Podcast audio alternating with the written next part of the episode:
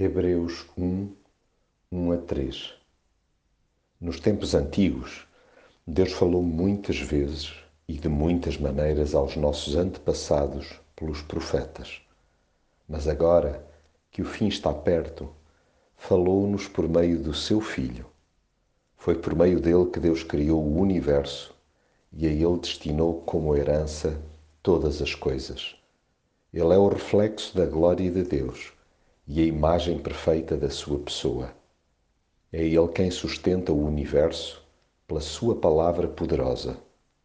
Depois de ter purificado os homens dos seus pecados, Ele tomou o seu lugar no trono celeste, à direita da majestade divina. Deus nunca desistiu de comunicar conosco. A despeito da nossa rebeldia, procurou dialogar muitas vezes e de muitas maneiras ao longo de séculos a fio.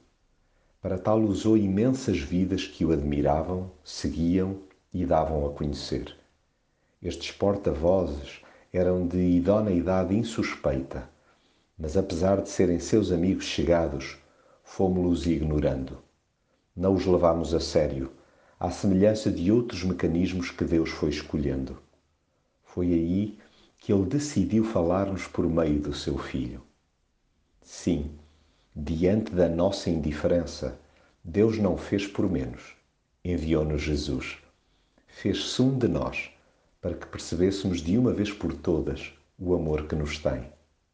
É em Cristo, a figura em torno da qual gira a história, que podemos ver a imagem perfeita de Deus. O seu poder é tal que, além de ser Ele a sustentar o universo pela Sua palavra poderosa, purificou os homens dos seus pecados e tomou o seu lugar no trono eterno. Hoje, graças a Jesus, a reconciliação com o Pai é perfeitamente possível.